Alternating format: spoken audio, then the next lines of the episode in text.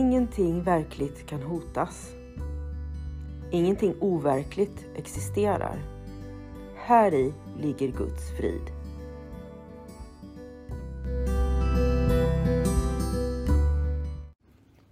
Mitt namn är Magdalena Wiklund och den här podden handlar om hur jag fann frid. Allting har sin grund i Helen Schuckmans uppenbarelser då Jesus dikterade det som sedan skulle bli boken en kurs i mirakler för henne. Jag kommer att referera både till kursen och till Bibeln eftersom Helen fick så mycket förklarat för sig av Jesus om hur vi egentligen bör tolka Bibeln.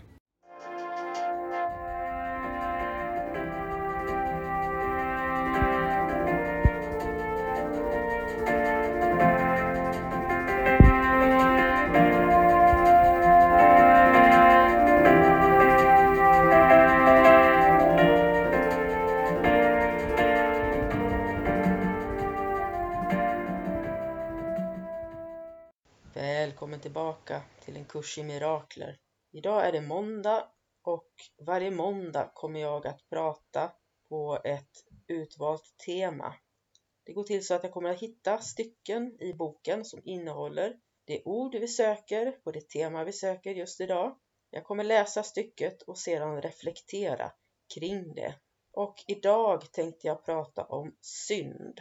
Ja, och du vet, synd är ett ämne som man talar om ofta i de flesta religiösa sammanhang i olika former. Det har olika form, men man menar nog samma sak. Man pratar om synd, man pratar om karma. Det finns många andra ord, är jag också övertygad om. Kursen nämner synd och säger också specifikt att synd inte finns. Vi börjar på kapitel 1, Miraklernas mening, del 6. Illusionen om behov. Jag läser första stycket. Du som vill ha frid kan finna den endast genom fullständig förlåtelse. Ingen kan lära sig någonting om man inte vill lära sig det och på något sätt tro att han behöver det. Även om brist inte existerar i Guds skapelse är den mycket påtaglig i det du har gjort. Det är faktiskt den grundläggande skillnaden mellan dem. Brist betyder att du skulle ha det bättre i ett tillstånd som på något sätt är annorlunda än det du befinner dig i. Ända fram till separationen, som är det som menas med syndafallet, saknades ingenting. Det fanns inga behov överhuvudtaget. Behov uppstår endast när du berövar dig själv någonting. Du handlar i enlighet med den bestämda behovsordning som du fastställer. Denna beror i sin tur på din varseblivning av vad du är. Och här vill jag nämna först att ordet separation och syndafallet står inom situationstecken och det beror på att enligt kursen så har varken separationen eller syndafallet inträffat. Det är bara vi människor som varse blir felaktigt. För att ha den här fullständiga friden så måste jag ha fullständig förlåtelse. Vi nämnde i förordet att synd definieras som brist på kärlek. Enligt Gud, i Guds skapelse, så finns det ingen brist på någonting. Men för mig så är det påtagligt utifrån vad jag har gjort. Gud skapar, människan gör. Och det är det som är skillnaden, att Gud skapar och människan gör. Innan våran idé om separationen från Gud, separationen från varandra, innan vi fick den här idén om att vi blev utslängda ur Edens lustgård, så fanns ingen synd. Det, vi kände ingen brist på någonting. Det fanns ingen brist på någonting. Och vi hade inga behov överhuvudtaget. Vilket säkerligen beror på att Gud gav oss allt vi behövde. Och det gör han fortfarande, för synd och separation finns inte. Men i vår varseblivning, den värld som vi har gjort, så ser vi det här. Och vi beter oss, vi handlar i enlighet med den bestämda behovsordning som vi fastställer själva på grund av hur vi varse blir. Alltså så inbillar jag mig att jag behöver någonting och beter mig därefter i den värld som jag själv har gjort. Och nästa gång ordet synd nämns, det är i sam samband med ordet synder. Då befinner jag mig i kapitel 3, den oskyldiga varseblivningen. Och det här är del 1, soning utan offer och stycke 5. Jag har helt korrekt åberopats som Guds lamm som borttager världens synder. Men det som fastställer lammet som blodbefläckat förstår inte symbolens mening. Rätt förstådd är det en mycket enkel symbol som talar om min oskuld. Lejonet och lammet som ligger ner tillsammans symboliserar att styrka och oskuld inte är i konflikt med varandra, utan naturligt lever i frid. Saliga är de renhjärtade, ty de ska se Gud, är ett annat sätt att säga samma sak. Ett rent sinne känner sanningen, och detta är dess styrka. Det blandar inte ihop tillintetgörelse med oskuld, eftersom det associerar oskuld med styrka, inte med svaghet. Och här finns det återigen några meningar som är satta inom citationstecken. Guds lam som borttager världens synder. Och anledningen till detta är att det finns skrivet i Bibeln. Och likaså saliga är de renhjärtade, ty de ska se Gud, är också satt inom citationstecken därför att det också finns skrivet i Bibeln. Men här går tolkningen helt emot det vad vi är vana vid. Ofta så tolkas ju Guds lam som bortäger världens synder som om Jesus skulle ha offrat sig för att rädda oss människor ifrån synd, ifrån skuld och ifrån helvetet på något sätt. Men enligt kursen så är, är detta en felaktig tolkning. Det här är en symbol som talar om Jesu oskuld. Det finns också en beskrivning i Bibeln, jag tror att det är Gamla Testamentet, där ett lejon och ett lamm ligger intill varandra. Och det här är en symbol för styrka från lejonet och oskuld ifrån lammet. Att de här inte är i konflikt med varandra. De här är inte i konflikt med varandra utan lever naturligt i frid. Och det vanliga sättet att se på det här i världen, det är ju att människan är syndig, alltså svag, har gjort något fel. Och Gud är den som är stark och fullkomlig. Men här så står för symbolen för att oskuld och styrka går hand i hand med varandra. Och det finns ingen synd. Det finns ingen synd att ta bort. Det står också saliga är de renhjärtade, till det ska se Gud. Alltså ett rent sinne känner sanningen och det är det som är styrkan. Vi har bara ett sinne som är del av Gud. Det är ett rent sinne. Men i den här världen så kan vi associera på ett felaktigt sätt och tro att vårt sinne är delat eller att rent av att vi bara har ett sinne som inte är del av Gud.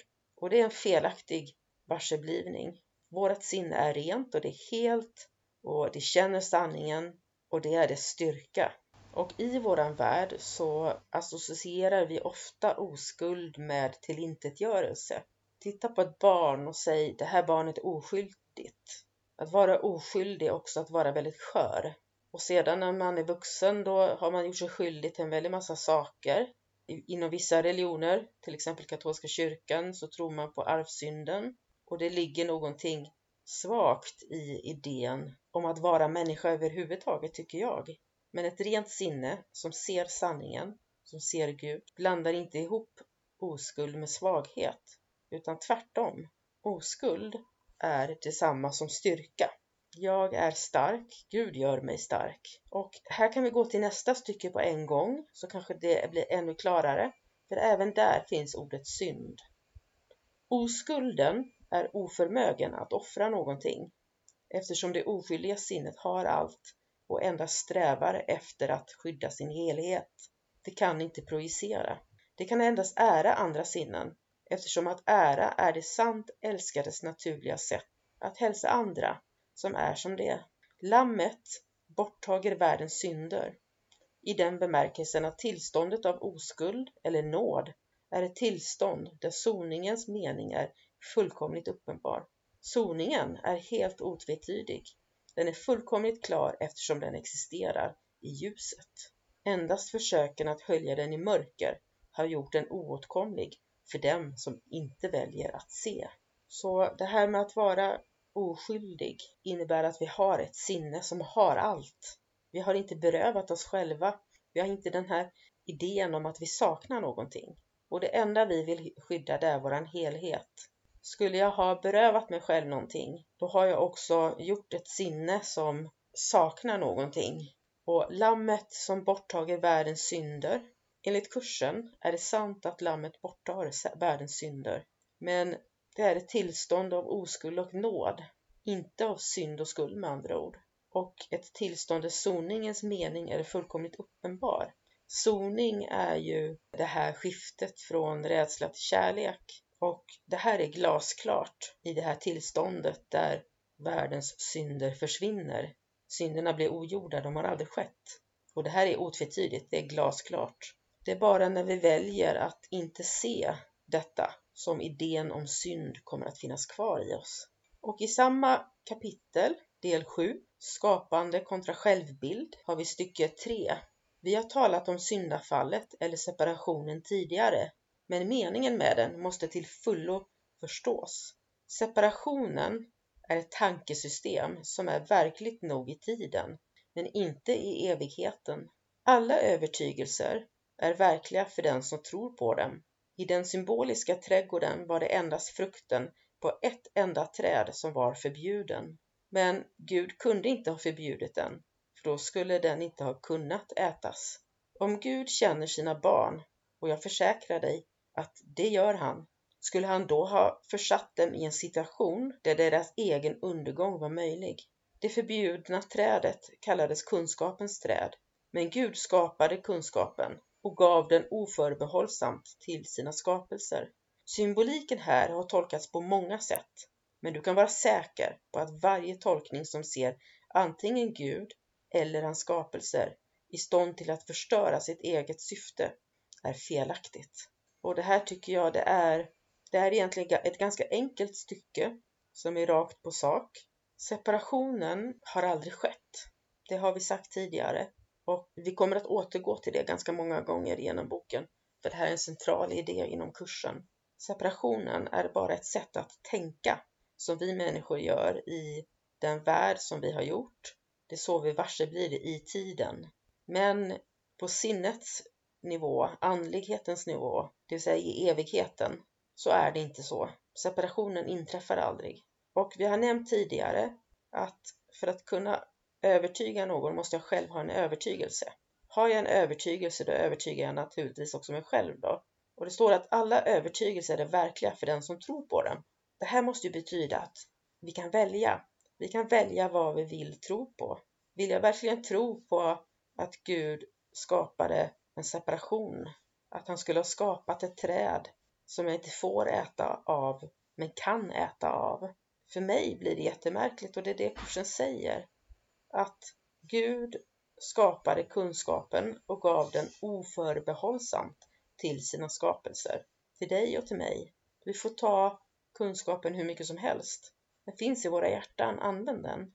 Du kan vara säker på att varje tolkning som ser antingen Gud eller hans skapelser i stånd till att förstöra sitt eget syfte är felaktigt. Och den här meningen är ju fantastisk för att den säger så mycket eh, om Gud men också om mig och dig som människa. Vi kan inte förstöra det syfte som Gud har givit oss. Gud gjorde oss fullkomliga och vi kan inte förstöra det. Det är totalt omöjligt att äta av ett träd, av en frukt som vi inte får äta av och sen har gjort någonting som skulle ha klassats som synd och bli straffade för det av en älskande Gud. Det är så motsägelsefullt så det går ju inte. I kapitel 4, Egots illusioner, del 4, Så behöver det inte vara, så finns det ett stycke nummer 5. När du känner dig skyldig, kom då ihåg att egot förvisso har överträtt Guds lagar, men du har inte det.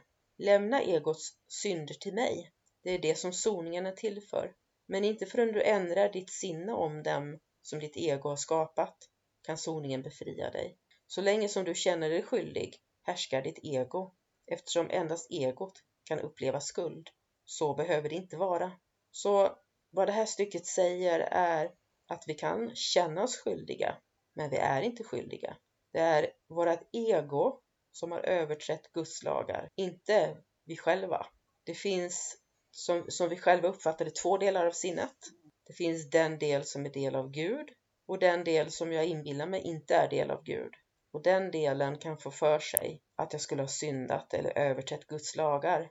Men eftersom den värld jag gör inte är sann, den finns inte, det är bara det Gud som skapat som finns, så kan det helt enkelt inte vara sant att jag skulle vara skyldig till någonting. Så här får vi uppmaningen, lämna egots synder. Ordet synder står i situationstecken till mig. Det är det som soningen är till för. Alltså soningen att skifta från rädsla till kärlek. Det är till för att vi ska kunna lämna synderna till den heliga Ande. Men för att kunna göra det här så måste vi ändra vårt sinne, våran idé om synd och skuld. Så länge vi känner oss skyldiga så är det egot som härskar, därför att egot är det enda som kan uppleva skuld. Och här står det, så behöver det inte vara. Så att jag hänvisar tillbaka till förordet, där Helen Schuckman sökte ett annat sätt. Ett annat sätt att leva än dessa ständiga konflikter hon hade på jobbet med sin kollega. Och kursen blev ett annat sätt. Och här står det också att egot behöver inte härska. Vi behöver inte uppleva skuld. Så behöver det inte vara. I kapitel 5, Helande och helhet, del 5, hur egot använder skulden, stycke 4, står det så här. Allt som du accepterar att det kommer in i ditt sinne är verkligt för dig. Det är din acceptans av det som gör det verkligt. Om du sätter egot på tronen i ditt sinne så gör du det till din verklighet genom att tillåta det att komma in. Detta beror på att sinnet är i stånd till att skapa verklighet eller göra illusioner. Jag sa tidigare att du måste lära dig att tänka med Gud. Att tänka med honom är att tänka som han. Detta framkallar glädje, inte skuld, därför att det är naturligt. Skuld är ett säkert tecken på att ditt tänkande är onaturligt. Ett onaturligt tänkande kommer alltid att åtföljas av skuld eftersom det är övertygelsen om synd. Egot varse blir inte synd som brist på kärlek utan som ett direkt angrepp. Detta är nödvändigt för egos överlevnad därför att så snart du betraktar synd som en brist kommer du automatiskt att försöka göra någonting åt situationen och du kommer att lyckas. Egot betraktar detta som undergång men du måste lära dig att betrakta det som frihet. Så återigen pratar kursen här om skillnaden mellan det som är mitt sanna jag och mitt ego och att sinnet faktiskt är i stånd att, till att skapa verklighet och att göra illusioner. Och gör vi en illusion, då känner vi synd och skuld. Då har vi, har vi den idén om att det där finns. Men genom att lära oss att tänka med Gud, det vill säga tänka som han, så kan vi också skapa verklighet. Det finns ett enkelt sätt att veta skillnaden när jag går med Gud och när jag går med egot. Om jag går med Gud så känner jag glädje. Går jag med egot känner jag skuld. Och glädjen är det som är det naturliga för oss. Det onaturliga tänkandet är övertygelse om synd. Och kursen identifierar synd som brist på kärlek. Men det gör inte egot. Egot tycker att det är ett angrepp. Och jag tänker att de gånger jag tänker att jag har begått en synd så tycker jag nog att antingen har jag angripit någon eller så kan jag känna att världen också angriper mig på något sätt. Och egot måste tänka på det här sättet. Att synd är som ett direkt angrepp. Så att det kan försvara sig, tänker jag. Det är nödvändigt för att ego ska kunna överleva. Men om vi tittar på synd ur kursens perspektiv, så som Gud vill att vi ska se det, så som det är, som sanning, så är synd en brist. En brist på kärlek. Och när vi kan se att det vi känner är brist på kärlek, bara brist på kärlek, så kommer vi automatiskt att försöka göra någonting åt det. Och när vi gör någonting åt det så står det att vi kommer att lyckas. Det står inte att vi kan lyckas eller kanske lyckas, utan vi kommer att lyckas. Det här kommer att bli egots undergång så som egot ser det. Men för oss så kommer vi att uppleva frihet. I kapitel 5, Helande och helhet, del 7, att besluta sig för Gud, stycke 5, så står det att varje gång du inte är helt glad är det för att du har reagerat kärlekslöst mot någon av Guds skapelser.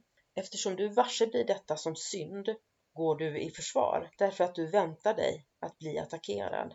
Beslutet att reagera på detta sätt är ditt och kan därför göras ogjort. Det kan inte göras ogjort genom ånger i vanlig bemärkelse. eftersom detta innebär skuld. Om du tillåter dig att känna dig skyldig kommer du att förstärka misstaget snarare än att tillåta att det görs ogjort åt dig. Så återigen, jag vet att jag går med Gud när jag är helt glad och om jag inte är det så beror det på att jag har varit kärlekslös mot någon av Guds skapelser, mot mina systrar och bröder. Enda anledningen till att jag går i försvar här, om jag har gjort, om jag har begått en synd mot dig, så kommer du att attackera mig och hämnas. Och det är helt mitt beslut att reagera på det här sättet. Och eftersom det är mitt beslut så kan jag också göra det ogjort, det vill säga soning, att gå från rädsla till kärlek. Jag kan alltså inte göra det på vanligt sätt som, som vi brukar göra i den här världen, för det innebär ju också att känna skuld. Så vad som sägs här är att vi kan begå ett misstag och det misstaget kan rättas, göras ogjort, men det behöver inte innebära att vi känner skuld. Om du tillåter dig att känna dig skyldig kommer du att förstärka misstaget snarare än att tillåta att det görs ogjort åt dig. Så det finns ingen anledning att känna skuld överhuvudtaget för någonting alls. Gå istället ifrån rädsla till kärlek och du kommer att bli helad. Så går vi till kapitel 6, Kärlekens lektioner, del 1, Korsfästelsens budskap och stycke 16. När du läser vad apostlarna lär, kom då ihåg att jag själv sa till dem att det fanns mycket som de skulle förstå senare eftersom de inte var helt redo att följa mig just då. Jag vill inte att du tillåter någon rädsla att komma in i det tankesystem som jag vägleder dig mot. Jag ber inte om martyrer utan om lärare. Ingen bestraffas för sina synder och Guds söner är inga syndare. Varje föreställning om straff medför att klander projiceras och förstärker tanken att det är berättigat att klandra. Resultatet blir en lektion i klander, för allt beteende lär ut de övertygelser som motiverar det. Korsfästelsen var resultatet av klart motsatta tankesystem. Den perfekta symbolen för konflikten bland egot och Guds son. Denna konflikt tycks precis lika verklig nu och dess lektioner måste läras nu som då. Så här hänvisas det till apostlagärningarna i Bibeln med en uppmaning att när vi läser dem att komma ihåg det Jesus säger i ett tidigare skede i Bibeln att apostlarna faktiskt inte riktigt förstår. Apostlagärningarna skrevs ju av apostlarna. Vi ombeds här att inte tillåta någon rädsla att komma in i det tankesystem som kursen leder oss mot. Känn ingen rädsla. Vi uppmanas också att bli lärare. Jag ber inte om martyrer utan om lärare. Och här har vi också ett löfte. Ingen bestraffas för sina synder och Guds söner är inga syndare. Så du och jag, vi är fullkomliga, vi saknar synd och därför kan vi inte bestraffas för det heller. Den som tror att straff kommer att ske, det innebär ju också att man skyller på andra människor. Då förstärks den här idén om synd att det är rätt att eh, klandra andra människor. Och allting som sker i livet är ju som lektioner. Så i det här fallet så skulle det här bli en lektion i klander, att skylla på varandra, därför att beteendet lär ut den övertygelsen som motiverar det. Beteendet lär ut den övertygelse som motiverar det. Så att om vi är motiverade av synd, skuld och klandrar andra, då är det det vi lär ut. Och här hänvisar vi också till korsfästelsen. Det står att korsfästelsen var resultatet av klart motsatta tankesystem. Den perfekta symbolen för konflikten mellan egot och Guds son. Och här står ordet konflikt inom situationstecken därför att i våran varseblivning så tror vi på den här konflikten som ju aldrig inträffat. Så korsfästelsen är en symbol för konflikten inom oss mellan vårt ego och den del av oss som är del av Gud. Och egot finns ju inte och därför finns inte konflikten heller. Konflikten står inom situationstecken. Och konflikten den verkar vara lika verklig nu, verkar vara, den är inte verklig för den finns inte och har aldrig funnits. Men för att den verkar vara lika verklig så måste dess lektioner läras nu liksom då. Å andra sidan om vi genom zoningen kan släppa idén om den här konflikten så kommer vi att kunna lära oss en annan lektion om kärlek istället. I samma kapitel, del 4, det enda svaret, stycke 11. Det är därför som den helige Ande aldrig befaller. Att befalla är att förutsätta en olikvärdighet som den helige Ande visar inte existerar. Att vara trogen sina premisser är sinnets lag och allt som Gud har skapat är troget hans lagar. Att vara trogen andra lagar är emellertid också möjligt. Inte därför att lagarna är sanna, utan därför att du har stiftat dem. Vad skulle vara vunnet om Gud bevisade för dig att du har tänkt på ett vansinnigt sätt? Kan Gud förlora sin egen visshet? Jag har ofta sagt att det du lär ut, det är du. Skulle du vilja att Gud lärde dig att du har syndat? Om han konfronterade det själv som du har gjort med sanningen som han skapade åt dig, skulle du då kunna bli annat än rädd? Du skulle tvivla på ditt rätta sinne, som är den enda plats där du kan finna det sunda förnuft som han gav dig. Och nu avslutar vi med ett stycke ur kapitel 9, Accepterandet av soningen. Del 5, Den icke helade helaren. Egots plan för förlåtelse används i mycket större utsträckning än Guds. Detta beror på att icke helade helare använder sig av den och den är därför av egot. Låt oss nu se på den icke helade helaren lite mer noggrant.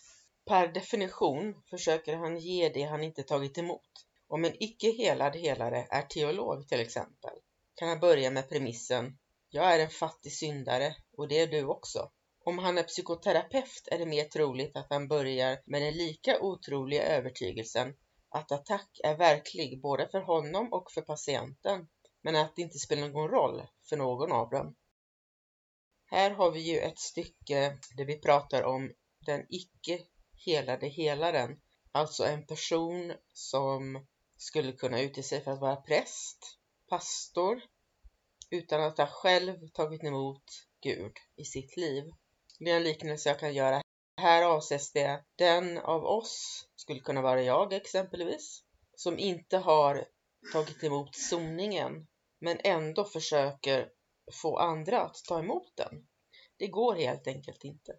Och om jag gör det, om jag ändå försöker göra det så kommer jag ju börja utifrån en felaktig utgångspunkt.